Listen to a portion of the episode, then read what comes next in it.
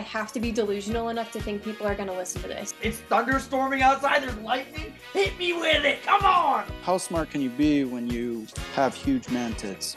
Okay, he, him. Go put your pronouns and go sit in the corner. I'll take care of this. It's just common sense.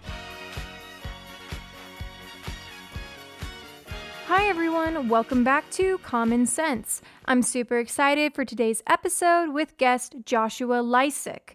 Joshua is a professional ghostwriter, having penned 80 full length books. He is also the only certified ghostwriter and certified hypnotist in the world leading to the development of a technique he calls hypno writing. His newest book, So Good They Call You a Fake, explains how to best market your knowledge to prove you're the top expert in your niche.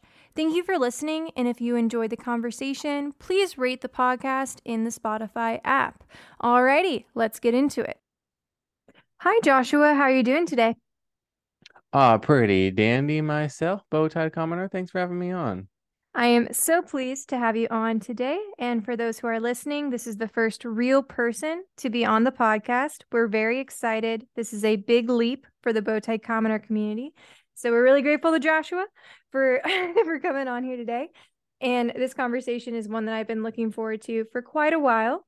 So, Joshua, you're a ghostwriter. How did you become a ghostwriter? By accident.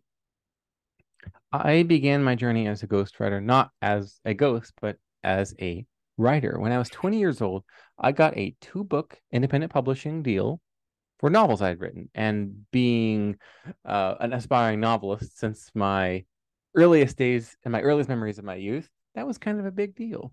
And as I'm going and signing copies and taking selfies with fans back in the days when you had to use a flip phone, and so you had to like turn it around and you couldn't see what was in the view, and so it would be like off-centered, smudged uh, photo.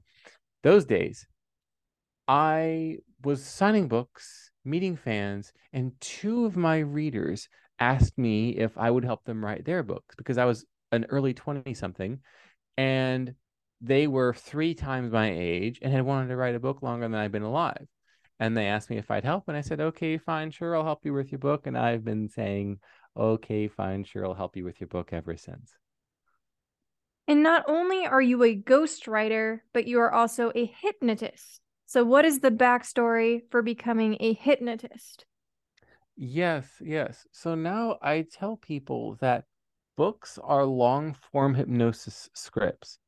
I've done a lot of work over the years in direct response copywriting. That's where we write sales pages, sales letters, and ads. And the idea is that these letters, pages, ads, and uh, sales emails that people will read them and say, "Well, I have to buy that right now." So mm-hmm. there's a, a, direct response to the content, to the pitch. That's what direct response copywriting is, is writing the words for that pitch. I've realized that hypnosis, direct response copywriting, and great books all follow the same principles. It was one of my clients, a fellow by the name of Scott Adams, creator of the Dilbert comic strip. It was he who introduced me originally to hypnosis as an essential to add to one's talent stack, is what he calls a person's collection of complementary skills mm-hmm. that collectively make them perhaps the best in the world with that unique skill set. Not that they're a top one percenter in any one skill, but the combination of them makes them ridiculously valuable. And he pointed out that hypnosis is one of those essentials. And that's where I began my journey learning about uh, hypnosis and what it can do. I can go into the definition, the basics, and busting a few myths if you'd like, Bowtie Commoner. I would absolutely be overjoyed. Yes, yes. So most people, when they hear or read or otherwise see the word hypnosis, usually something like a swaying pendulum or pocket watch comes to mind. Mm-hmm. There's a, a, mentalist or a stage magician, some sort of performer who's pulling these tricks. And maybe they're not making a person uh, look like they're levitating, but perhaps they can make the person bark like a dog or uh, perform perform some sort of let's say not safe for work act on stage in front of everyone and everyone is uh, uh gasping to themselves and feels amazed and perhaps uh, disgusted by what's happening. And then if the if person afterwards is asked, they say they had no memory of what happened. All of that is not what hypnosis is. that is a performance. That's more akin to a magic show. Now, the, the part that is is uh, not shared is that when the person says they don't have a memory of it, usually they're lying. That's the first point to make. And the second point to make is hypnosis can't make someone do what they don't want to do. So the person who's up there doing whatever the hypnotist was telling them to do, they wanted to do that. It's usually the people who thrive on any kind of attention who want to be up up on stage doing whatever it takes, embarrassing themselves, putting themselves to putting themselves to shame, or otherwise humiliating themselves. They get off on that kind of thing, and that's not just for this sort of stage hypnosis. It's more like pseudo hypnosis, um, but that's for any sort of a stage performance, be it a magician or an illusionist or a mentalist or what have you. So now that we know what hypnosis is not, well, what is it actually? Hypnosis as an experience is more like being zoned out.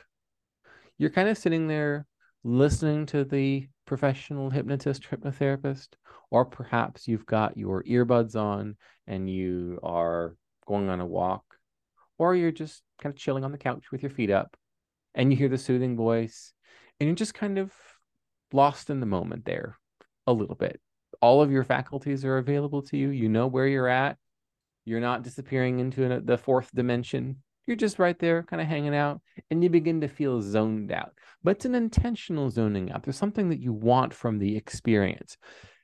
And what hypnosis does is it begins to pull up the veil of the conscious mind and speak directly, hypnotist, to the subconscious mind, where all of our beliefs, values, behaviors, habits, and more are located. And in the course of the experience, the hypnotist bringing the person into a friendly, helpful trance comes up with stories that have within them embedded commands, commands embedded inside the stories that are told by the hypnotist to the client. And what's cool about these, sometimes they're called suggestions because that sounds nicer than command. it's a it's, it's a little more pleasant, even though they're really commands. They're imperatives. It's a story within a story in which new beliefs are replacing old ones. New habits, the seeds of new habits are planted during that 15 minute, 45 minute, or perhaps even two hour session. Most sessions aren't that long, but there are some cases where it might make sense to go that long. I've I've experienced those myself, and I've done 90 minute sessions with a few of the clients that I've had over the years. But I prefer to make the hypnosis tracks, uh, either for one on one use or for uh, available for sale. Uh, and my favorite all time use of hypnosis, application of hypnosis, is hypno writing, which works well for writing sales pages that make my clients a crap ton of money, or to use them for books which also make my clients a crap ton of money because again, hypnosis scripts are sales pages. Hypnosis scripts are books. Understand that hypnosis is not making anyone buy anything that they don't want to buy. And this is why we realize professional hypnotists can't lie or manipulate their clients or their customers because then it doesn't work anymore. You can alter someone's beliefs in as much as you're helping them go in the direction of what they want. My, my hypnosis trainer, a woman named Shannon Keys Susevich, here in Ohio, where I live. And by the way, I recommend that anyone who does get hypnosis training work with someone who's certified through the National Guild of Hypnotists. It's the world's oldest governing body for professional licensed hypnotists, and work with someone who's in your geography, your state or your province or your city, if all, all possible, because this is a regulated practice. Uh, we are practitioners. We are the real deal. There are laws about what hypnotists can and cannot do and can and cannot say. Uh, this is not some fly by night business. This is the real deal. Anyway, back to hypnosis and Shannon Keys Husevich, my trainer. What I learned from her is a fundamental of hypnosis, which is that hypnosis is a bit like a GPS. you tell the hypnotist where you want to go, they'll tell you how to get there, but it's you who's driving. And anytime you can stop the car and get out, or you can throw the GPS out the window, perhaps metaphorically in that case, but not literally. And so when someone is willfully submitting to the wisdom of a hypnotherapist, it's the same way you put a address into your GPS. You trust it's going to get you there. And that's what professional hypnotists do. And what's cool about this work is people think it's too good to be true. It's so good they call it fake. And I know this myself because the testimonials that one of my hypnosis programs called, the one I'm thinking of is called Train Ride to Greatness. Uh, the testimonials say, people say things like there's no way i thought this would work. I thought hypnotist hypnosis was of the devil. I thought these people were like professional persuaders who try to manipulate you and call demons into your life. And then i with skepticism took joshua's uh, program and uh, I, I can't believe it worked. I can't believe how well it worked. I can't believe how fast it worked. It worked and i still i still don't know how he did it. Those are the kind of results that get a lot of attention mm-hmm. and so what i do is I bring those experiences, that that ability to change someone's beliefs in real time in the reading experience and forever. I put that in book form and I deploy that on behalf of my clients so that they can change their readers' beliefs in an instant and forever, reading a few chapters of the book. And that results in many of the readers then picking up the book and then after finishing a few chapters, putting it down again and saying, okay, this is too hard. I'm just going to hire the author directly to implement it all for me. And I get pictures, I get screenshots, I get email attachments of people who take ch- pictures of the $25,000 checks they get from clients who found them through their book $12,000 checks, $10,000 invoices, 50,000, even $100,000 plus, uh, or in a few cases, hey, Joshua, your book may be a million dollars this year. Thanks. Mm-hmm. Testimonials and it's because of the application of hypno writing. And it boggles the mind that I'm the only person to have figured this out. So to this day, as still as of June 2023, I am the only certified professional ghostwriter and certified professional hypnotist in the world, even in all of human history, uh, which is again is bizarre to me. But when I think about it, consider how well hypnosis works to heal people of their conditions and this statement has not been approved or reviewed by the FDA or the USDA or any mm-hmm. other governing body. I need to point out. Uh, it's purely uh, an opinion based on anecdotal experiences and mm-hmm. unverified reports. Wink, wink, wink. um, but the sort of people who are drawn to hypnosis are those with a caregiver's heart. They truly want to help people. And so if they can do that for 150 bucks in two sessions, they will do that for 150 bucks in two sessions. The vast majority of professional hypnotists have only a couple of clients they see every single month. And it works. But because it works so well, they have the problem that many appliance manufacturers had in the States back in the 60s and 70s, where they would make an absolute tank of a dishwasher. That thing would last for 150 years. And of course, the problem is that uh, you need to sell products more than uh, once every 150 years. Mm-hmm. And so planned obsolescence needed to be uh, brought into existence, be brought into the business model so that the thing would only last a few years a couple of years even. In some cases two years or less appliances last. And of course they cost significantly more now despite the fact that they last uh, so little um, so little time.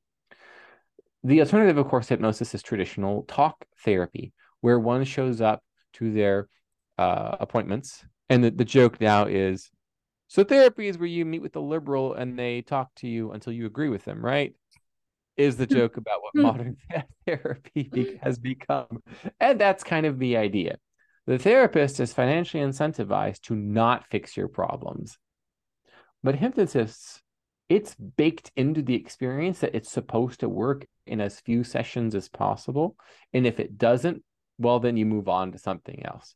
I'm not saying it works for everybody. There are some people who are unable to be hypnotized for one reason or another. They just don't have trance states, or perhaps they they lack what we know as the mind's eye or the mind's ear or mind's taste buds, so on and, and so forth. So it's not for everyone. It is for the type of people who read books, who consume media, be it nonfiction or fiction. Now, I recognize Bowtie Commoner. I've gone on for a little while here. I have that first question about what is and is not hypnosis to have to do. And there's quite a few threads I would like you to go ahead and yank on, whichever one is most pleasing to you. So I have a few comments. Your piece about the traveling hypnotists that are more like magicians, in that the people who say they forget the show and that they were truly hypnotized. I was chuckling to myself because I remember a seventh grade hypnotist show where Bowtie Commoner ended up on stage and swore to all of her friends that it was truly hypnosis while she was just up there being a ham. So that was pretty funny. But um very interesting stuff in regards to its gentle suggestions where you're connecting with the deep subconscious and that is what is making it truly powerful as a sales letter. So I think a lot of people listening are entrepreneurs, budding entrepreneurs, and they want to write the best sales copy that they can. So, how does hypnosis allow you to write the most compelling writing? Yes, and that's an excellent question because most people who come to hypnosis are are again interested in helping people, be it sleep better or lose weight or to give up smoking or some other sort of practical self-help type of problem and solution that they've not been able to find an existing solution that, that works for them. However, there are those of us who understand the promise of hypnosis and its process, and we like to apply it or perhaps map it onto our domain, our field. And this is so rarely done that when it is, it works so well that the person doing it, seeing how well it works, often does not credit hypnosis for doing it because they don't want to give away how they're able to get such spectacular results. And I'll just let that sit there because uh, there are those who are in the self help, in the spirituality, even in the organized religion space over the last 30 years who have become the most financially successful and the most renowned. And their secret is simply the application of hypnosis to their seminars, to their sermons, and to other content, be it in person or online, such as a webinar or perhaps a conference. We'll just let that sit there and uh, allow the mind to wander and the wheels to turn. Now, coming to your question about applying hypnosis to the business context. Understand that the subconscious mind only ages till about five, six, seven years old. And around the ages five, six, seven years old, that's when the conscious mind continues to develop. Higher order reasoning, abstract reasoning abilities, they can do algebra, so on and so forth. However, the subconscious mind is embodied, it's tactile, it's literal. It requires concrete reasoning, just as a small child does. Children are in a perpetual trance under the age of five. And so, in order to be effective communicators, we, we must not write at a fifth grade level. We must write at a age five reading level. I don't literally mean age five. I mean, understand how a five year old communicates. Everything is literal, it is multisensory. Their entire existence is what they can see, what they can hear, what they can taste, uh, taste, what they can smell, what they can feel. And so the more we are able to use that, frankly, multisensory persuasion in our writing, be it a book, or be it a sales page, or be it a Twitter thread, or be it a YouTube video, whether it's going viral or it's seen by a mere 100 people. We want to have the strongest possible experience available to those 100 or 100,000 people who are consuming our content. And so, writing in a multisensory way, what does it look like? How does it feel when the product is working? What am I hearing from people around me when they see me using this product? Allow me to get a taste of what the product is like by witnessing it in action in videos. Help me make sure I'm not able to smell anything fishy with this product and its claims. So allow me to avail myself of innumerable social proofs, testimonials, so on and so forth. And that is one little tactic that applied with gusto can make you rich. Mm-hmm. Well, it sounds very compelling when you say it. So I have to say that you're giving a lot of credence to your advice just by the way that you are presenting it now. Um, but one of the things I've also interested about in regards to ghostwriting is that you need to make it sound like the author actually wrote it. So it needs to be written in their voice, which I imagine is rather difficult. So, how do you go about writing in their voice or in the voice of the entrepreneur that's writing the sales letter, or just to make it more personalized for their audience? Yes, yes. So, the first thing to point out is that most people don't have a writing voice, they don't have an author voice, they don't have a writing style that's the that's the first thing mm-hmm. that we learn is that mo- for most people their voices are indistinguishable from one another mm-hmm. however there are people who are writers already even accomplished writers in their domain and they certainly like, like, like, like to uh, communicate things perhaps they enjoy using prepositions in a certain way or if they have an aversion to adverbs like i do or is it particular whether they just absolutely hate to use uh, if it's at all possible to avoid that word. So it's like little rules about their own quirks that are worth picking up. That's rare. Again, most people don't have a writing voice, communication style, etc., etc. I will make sure I'm able to communicate accurately from their perspective by having a few conversations with them. Just a few little friendly conversations where they get to join me on the Zoom room quick little ice breaking uh, session for mm-hmm. the first couple minutes. And then they can sit back and for the very first time and perhaps only time in their entire work week, they get to let go of the reins, just enjoy the ride and allow someone else to take them where they need to go. And I'm doing the heavy lifting of filling in the outline and asking the questions. And they're answering stream of consciously, not having to worry about something sounding the perfect way or even explaining it right from their perspective. They can just talk, answer a few questions, and behind the scenes, this beautiful, wonderful masterpiece of a book is being created. And of course, they can have access to all the chapters and all the content in any given moment. And I do need their eyes on it in order to get their official sign off. Mm-hmm. And most of the time, my clients tell me, uh, Joshua, whatever I said, uh, you took it and you found the best way to say it. And as a result, I have trademarked the best way to say it. And that, of course, is a course and a series of courses and classes on persuasive hypnosis applied writing that have sold very well. It's been a multiple six figure information product side business of mine. I don't spend hardly any time at all, and yet the things just uh, pretty much sell themselves. Awesome. So super, super cool. And I imagine that you've written ghost written books for some pretty interesting, eccentric people. And so you've had to interview them and take them through that process as you were just describing. Do you have any crazy interview moments or eccentric experiences with those individuals that you'd like to share?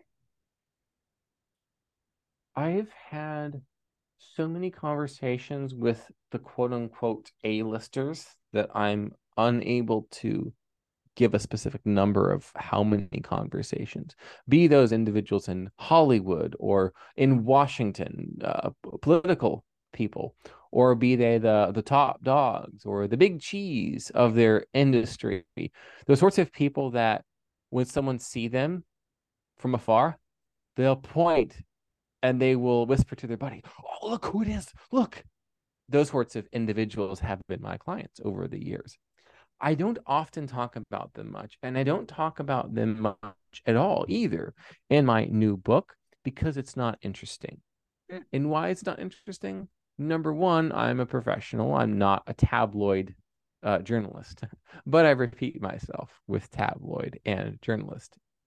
So, anyone who ghost wrote for someone whose name is searched 1 million times a month, that book is going to be successful simply by the number of people that are searching for it. What's much, much harder is taking someone who is the best kept secret in their niche or even in their network. And the only way they've ever been able to make a living for themselves is a string of of local uh, word of mouth marketing that's happened for them. So they believe themselves to be successful and they certainly are and are able to produce amazing incredible results that might make the casual observer say I don't know how you did that. It sure looks fake, but I don't think it is. Please do that for me too. Mm. Those sorts of results. But they're not getting the attention. They're not commanding the focus of what they believe they deserve they should have. And frankly, they do. They've already earned the status of authority, but they're merely an expert. And one of the reasons they're an expert, not an authority, is because they don't have a book yet. They haven't written, they haven't often published and launched the book for their space, for their industry, for their vertical, for their uh, niche.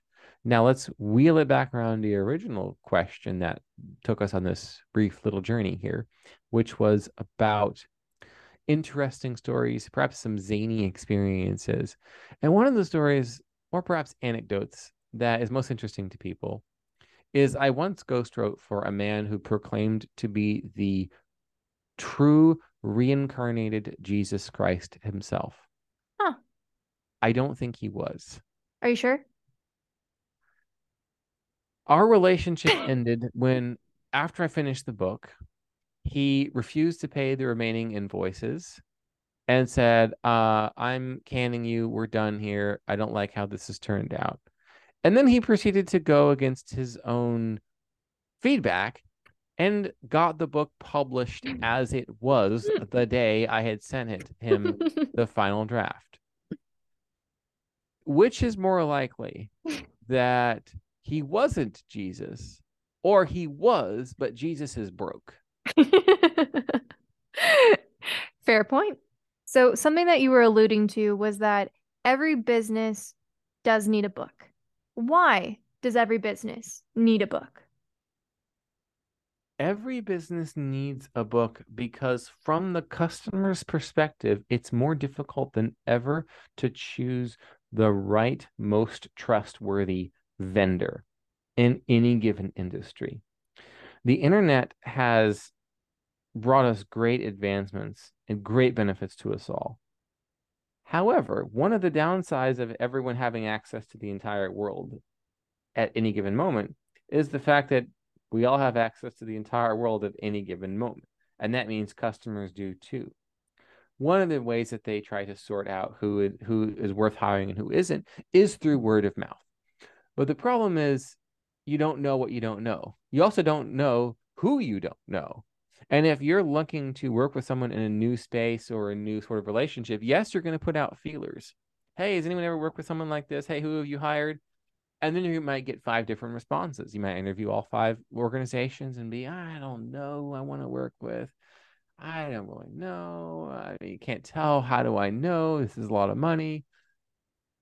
But the person who is the easiest relationship to begin is the business whose owner has a book.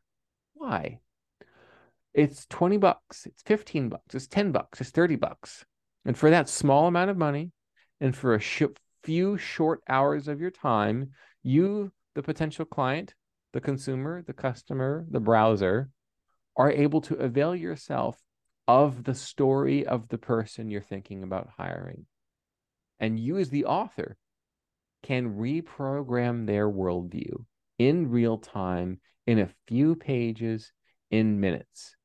You can be the one who changes the way they think about your products, your services, not just yours, but your entire industry. You are the one who, quite literally, deflowers them when it comes to experiencing your industry for the first time. That's how important writing a book is. You think your competitors are, are going to do this? No, they're busy doing whatever else your competitors are doing. They're not producing authority books. And so often, authors who come to me have been experts but they've not been in a position where they get all the free attention. They're not necessarily writing one viral thread after another, amassing 500,000 YouTube subscribers or perhaps 1.1 million between Instagram and Twitter combined. They tend to be the people who have had meager to massive success, but it's been quiet. It's been a whisper and they realize it's not fair. The universe owes them. And again, I don't like to tout people who would have made it anyway, because we can't learn anything from celebrities, really, who were getting 100,000 followers or a day, or perhaps uh, multiple hundreds of thousands of people Googling them every month. Any advice you get from that person is not going to be great. And this mirrors the uh, insight that's shared by our perhaps favorite anonymous uh, account, Bow Tied Bull themselves, which is that one should uh, one ought not take dating advice from attractive people. Mm-hmm. Do not take investment advice from people who inherited their wealth. Mm-hmm. And do not take advice on how to become authority by people who are getting 100,000 people searching their name on social media every month and have been doing so for years. We should be taking advice from, as Bowtie Bull might put it, the three who score as tens. Right. If you understand what I mean. So I know some of my listeners are going to be thinking, like, okay, so I need a book. I need a book because it's a lead generator, it's an early way to earn clients, um, and it's a way to grow authority in my niche, niche, niche, whatever why do I need to go get it published or ghost published by a flourishing author such as yourself? Why can't I write my own Word doc, self publish it, and post it on Amazon? You can. However, I will say this the most difficult parts of writing a book are choosing which book to write and then what to do with the thing once you've finished it. So let's talk about the first. Everyone has 501 book ideas. Only one of them is the correct book idea. And this is why people pay me the big bucks. It is not just writing the thing, it's telling them what book to write. And that's a rare experience because, as far as I know, no one has written more books than I have by this age. I'm 31 and a half years old and I'm currently ghostwriting my 81st, 82nd, and 83rd full length nonfiction book. Mm-hmm. Name a topic, I've probably written five or six books on it already, some of which have been international bestsellers. And I know all the mistakes you're about to make with your book and how to do it different.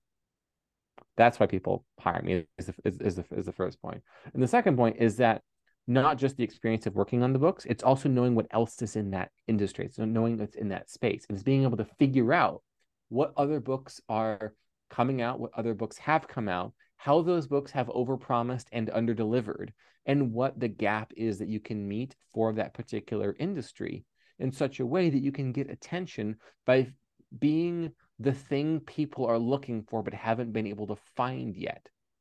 So, what your book is, it's a tool to get a job done that users are already looking for. That users are already looking for. Most people are going to write a BS book that's all about their own stories and life experiences, and they're going to call it something ridiculous like the High Performance Guide to Productivity. The High Performance Guide to Productivity has been written 51,697 times. You do not need to be the next one. You need to be the first you. And that's difficult. That is painfully difficult. And people pay a lot of money to have someone else do it for them. And that's what I do. I do, however, have a free resource call, called Your Golden Book Idea available on my website that helps people think through some of the most difficult aspects of the most difficult aspect of authorship. And then of course there's the how do I format it and how do I write chapters, how do I structure it and and all of that.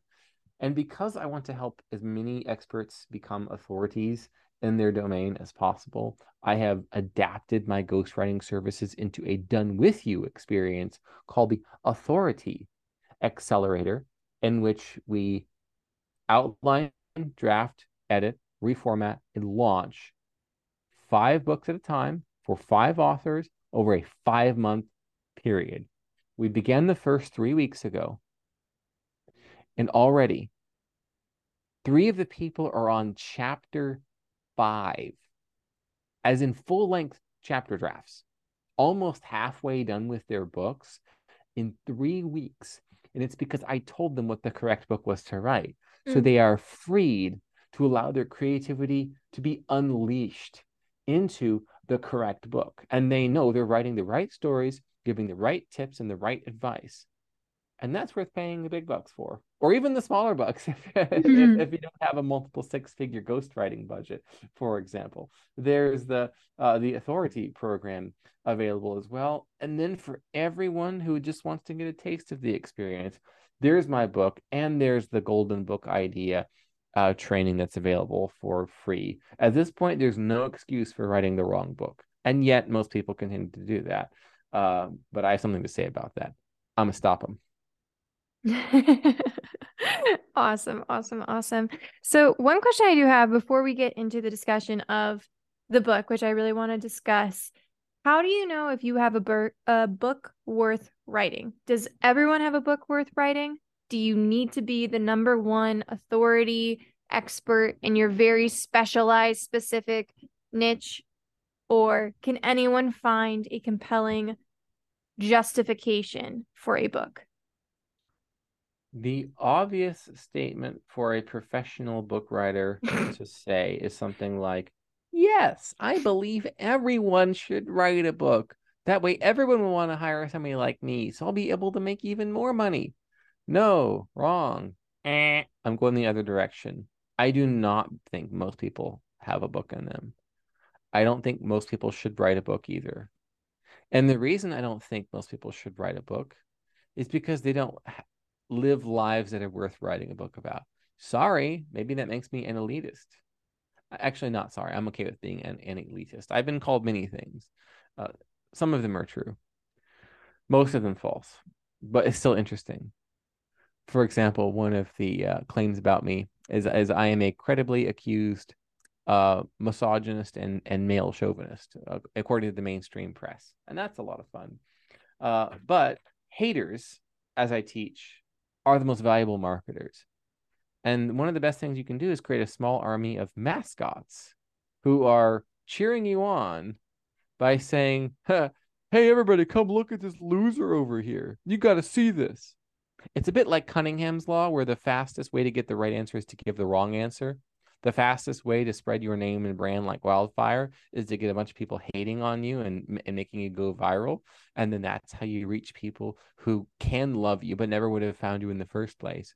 And then they see how bad the reviews are for you and how bad the people are giving those bad reviews. And those then negative plus negative equal positive bad reviews from bad people then become good reviews. And so the miserable schmucks hating on you are in fact making the case to pay attention to you to people who never would have other found you otherwise. And that, of course, is another recurring theme inside the book is how I've been able to do that for my clients. Uh, allow them to get results so good that people say, well, that's obviously fake. You're a cheater, a liar, a fraud, and a scam. Uh, and enough people will pay attention to that and then say, oh, maybe, maybe I should buy their book to find out. Oh, wow, this is pretty good. Maybe I should buy their course next. Oh, yeah, this is great too. I wonder if they have a coaching session available. Oh, 1500 bucks for one hour. Oh, yeah, that sounds pretty good. Wow. Can I hire you for $10,000 a month on retainer? Okay, great. That's how and why haters are your most valuable marketers. I know Bowtie Commoner, you had a question in there, but at this point, I've brought us through so many digressions. I don't recall what the question was. The question was originally Does everyone have a book in them? And you quickly answered no. So you you totally answered the question. And then you added a lot of colorful insights on top of it. So it was a well answered question. Um, so next, I think we laid quite well into the new book, So Good They Call You a Fake, which you were just describing with the haters who become your biggest mascots. So, who is this book intended to help and in what way? Yes. So my new book, So Good They Call You a Fake, is not for beginners, nor is it for charlatans and grifters and the type of people who want to make a quick buck off someone who didn't know any better. And the reason it's not for people who want to make a quick buck off people who didn't know any better is because it requires you to be good at what you do. There is a minimum viable hustle and a minimum level of competence that are required as prerequisites for the greatness that I teach how to achieve in the book. And so people who are looking for a hit of inspiration shot right into their veins, it might be a fun book for you, but I would rather you read Atomic Habits, Expert Secrets, and $100 million offers if that's what you're going for. I can direct you to those books and say that mine's not for you. Mine is for the intermediates to the advanced, the people who are excellent at what they do, but perhaps they're solopreneurs. Perhaps they're only charging 150 bucks a session, or they've been consulting and their results are remarkable relative to the competitors. But people will say, "Oh yeah, your your uh, competitor is a household name. Who are you again? You're just one person. Well, who am I going to choose? One person? Yeah, your results are outsized, but you're still just one person. And then there's the trusted household name in your industry, and it ain't you, bucko. That's the type of person I want. The person who is languishing in obscurity. Now, languishing is relative. You have done great results. You might perhaps be the crown jewel of your local space and of your network. You might be the go-to in the in that regional or local small pond, but you're meant for more. You know it. I know it. Everybody knows it. And in order to make that leap from the pond to the ocean where you can dominate, where you can dominate, you must become so good they call you a fake. And that means you must document the predictable steps to creating miracles for your clients. And that's what I teach you how to do so that your results are indistinguishable from magic. Perhaps even the stage magic of the traveling uh, hypnotist who's able to do things to people that are otherwise seen as impossible to do. There's a method to that. There is a method to that.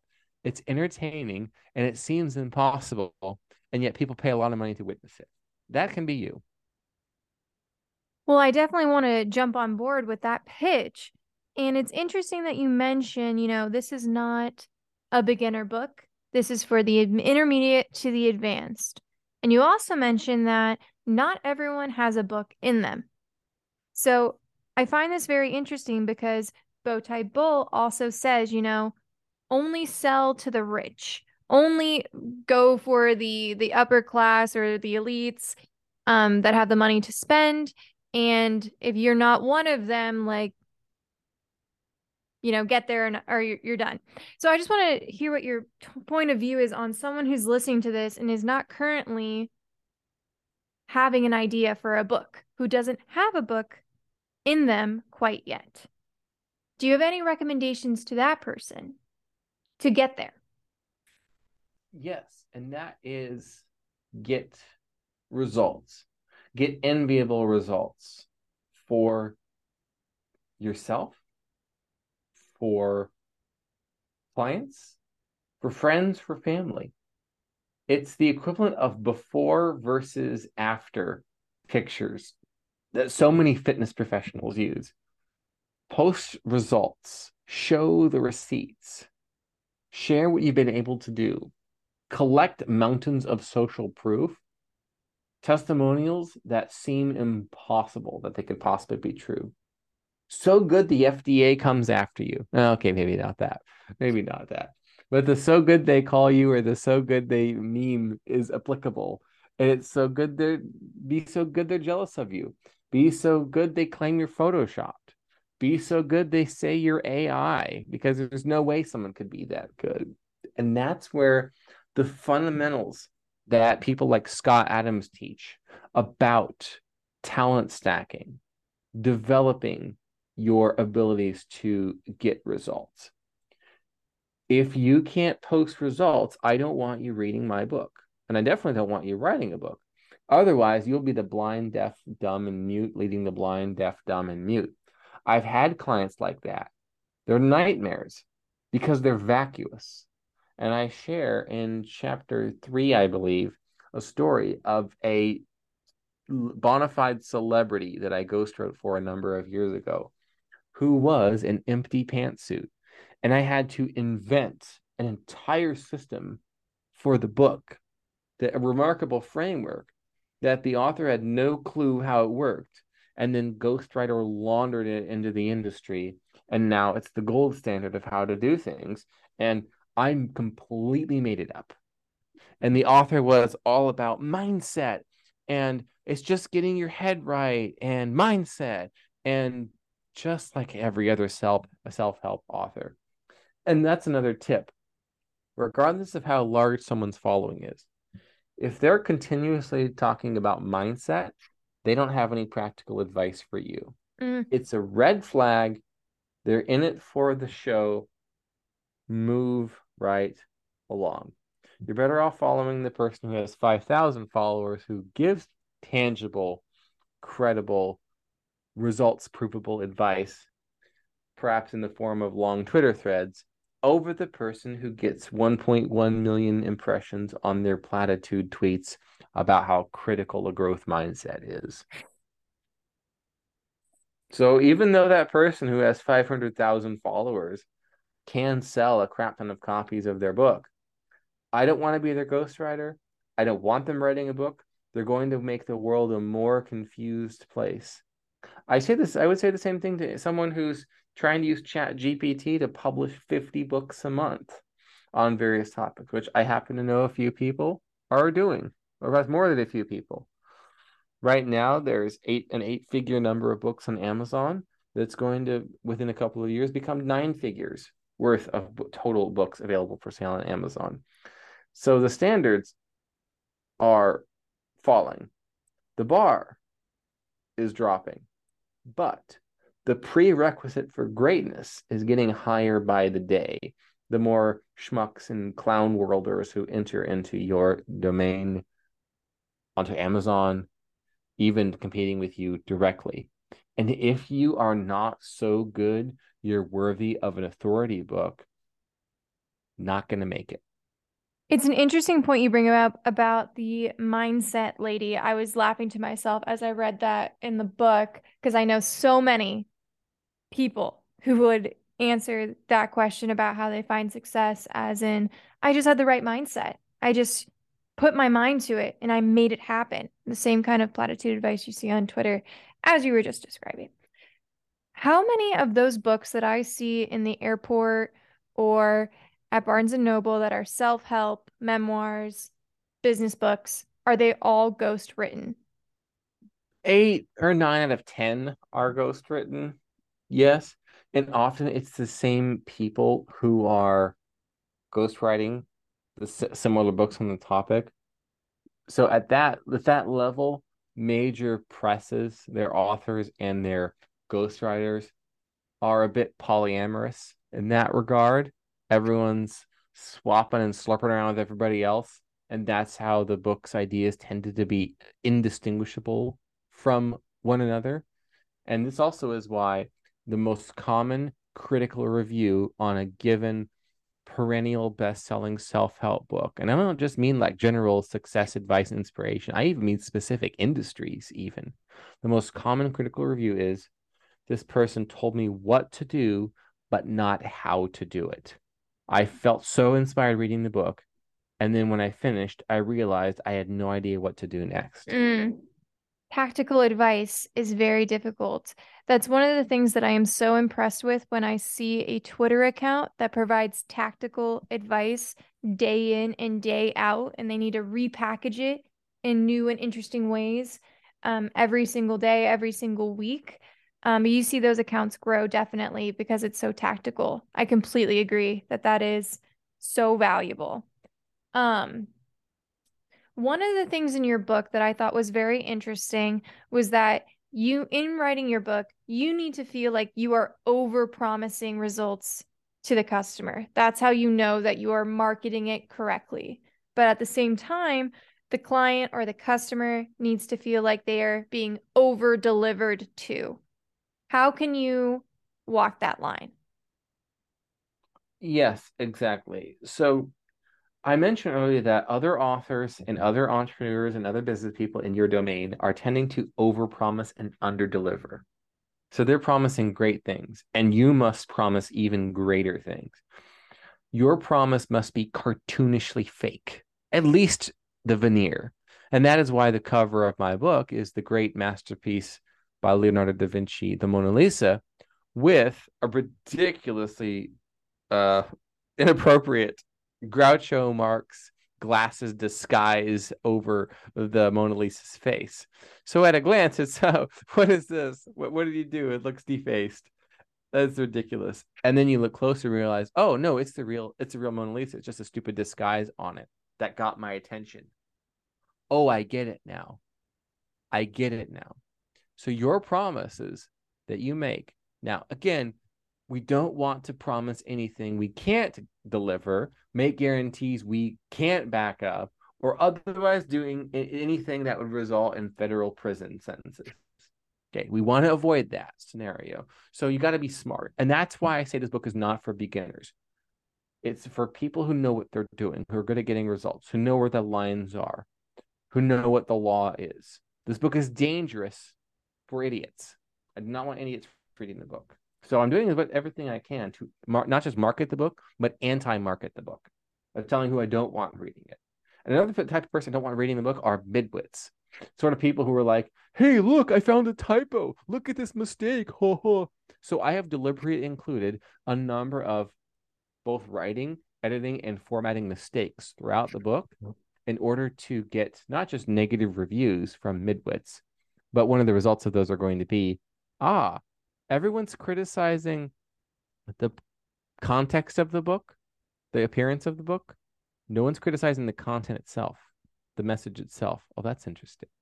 So it can be a book that is uh it's negative review review bait from midwits, but it will also repel people who care more about image than substance. So I'm making sure that I'm putting uh almost you could call it a marketing hex on the book so that midwits, beginners, and people like Misty will never want anything to do with me. In fact, they'll tell their audiences they have nothing to do with me, and that will result in, let's say, skeptics within this community who are not believers of uh, mindset, mindset, mindset to find their way over to me, buy my book, become convinced, and to topple the Misties of the world as the number ones in their space. So I'm playing the long game here, and it is risky. It is risky. This is why people who learn the fundamentals and then the advanced stuff, the special and dangerous content of hypnosis, why they lie and say it's not hypnosis. Or they use the lie of omission and don't tell people that what they're doing is the basics of hypnosis. They want to cover their tracks. I understand. I understand. And I've noticed the same thing myself. And that's why I'm doing what I can to both market and anti market the book. And I've never seen anyone else do it this way, but I'm also the only certified ghostwriter hypnotist in the world. So perhaps there's multiple trails to blaze here. And once again, Bowtie Commoner, I've forgotten what the initial question was that you asked, but you seem to have led us here to this interesting uh, set of insights and anecdotes. And for that, I thank you. But would you remind me what the question was at the beginning? Mr. Joshua, I have absolutely no idea what the original question was, but I was thinking because of the colorful insights that you just delivered about how you are so similar in some of your positions to the famed bow-tied bull. He also says to only sell to the rich. If you don't do a lot of the things that he suggests, you are simply not going to make it. He often anti markets his Twitter account to try to uh, drain or to cull those who cannot keep up to avoid the midwits as much as possible. So I am wondering if by having the first real person on the Common Sense podcast, I accidentally had Bowtied Bull on the podcast. Well, that's one thing that could that that could be interpreted that way. As far as I know, I'm I'm not Bowtied Bull. I've been a reader and uh, occasional devotee for uh, a number of years. I've I've noticed that Bowtied Bull posts and Mike Cernovich content have an outsized number of typographical errors. and that's what turned me on to the fact that typos are a persuasion technique. Because in order to attract the people you want, you must at the same time, perhaps even more importantly, repel those who don't. And something that Michael Cernovich does is whenever someone quote unquote corrects his typo, he names and shames them. And that allows everyone in his audience to also name and shame, or at the very least, mute and or block that particular social media users. Uh, because people who care about the veneer over the substance are not Cerno's people. They're not formerly known as uh, Wall Street Playboys, uh, Bowtied Bull. They're not that type of. Uh, they're just not. They're not a fit, and they're not a fit for me either. And I've done it intentionally. Some of them are hilariously bad, and I'm hoping that we can get some negative, uh, some negative press and some attention. Of look at this book production expert whose book looks like crap. Ha ha ha! You got to see this. And then there's a major publication writing a tell all story on me. Look at this fake who wrote a book called So Good They Call You a Fake, which is about how people who are great at what they do are called fake by publications like us. And it's over on Amazon. anyway, we'll see if it works. It's a test. And I'm with this book launch testing a bunch of things that I I would deem as risky and radical, and some things I've so I've not recommended to other clients before. So we'll have to see how this goes. I think toying with reply guys is one of the quiet joys of life. I've made some controversial videos in my past, and in one of them, I was examining for someone who's not familiar, it may sound a bit strange, but what percentage of the American populace, the female American populace, is of a desirable stature just based on the data that is available to us. And I open the video by saying not only are women aging at incredible rates, but they're also getting fatter. And the number of comments that I've gotten about how women can't age at higher rates than time itself is truly, truly gets me going every time. Yeah, that's the way to do it. Is is to incite a uh, a, mob to come and cancel you, and like I said, that's what uh, happened to me. It was fantastic, and I would do it again. And it's uh, a, matter of testing different things and see what um, what pokes the Leviathan and gets its attention. Fascinating stuff. Um, I think that this has been quite a successful conversation on my end. I don't know about you, Joshua, but rather colorful and elegant vocabulary for a common sense podcast. So I thank you very much for coming on. And for those who are listening, where would you most like to direct them right now? Go to Amazon and purchase So Good They Call You a Fake. Read it in its entirety and write an honest review. I do not care if I get 50 one star reviews. That only allows my legend to spread because then the story is a guy wrote a book called So Good They Call You a Fake, and everyone's calling him a fake. That is one of the absolute best possible outcomes of it. It's it's a, a bit of a meta marketing but if it is in fact a great book, then go ahead and give it a four or five star review. but what I'm saying is that I need to, by design, get negative reviews because the highest credibility review rating average is 4.2 to 4.4 stars. And I have so many fans who buy everything I sell that it's going to be difficult to get the average lower than 4.9. So I got to work for it. Alrighty, folks. So you've heard him. Go give the book a try and then You know, if you find it to be so good that it seems fake, you can, of course, purchase some of his other content, perhaps buy a course, and then perhaps become a client of the Ghost Publishing uh, empire that Mr. Lisec has created. In other words, upsell you four times as he instructs his clients to do so. So, in that way, thank you so much, Joshua. It's been an absolute pleasure. Same for me, Bowtie Commoner. Thank you. Have a good one. Thank you so much for listening. This has been yet another episode of Common Sense. If you liked the conversation, please consider hitting that follow button on Spotify. Oh, and tell everyone you've ever met to do the same. And while you're feeling generous, why not subscribe to my YouTube channel? I promise I've ridiculed at least one of the identity groups you dislike. You have a great day now.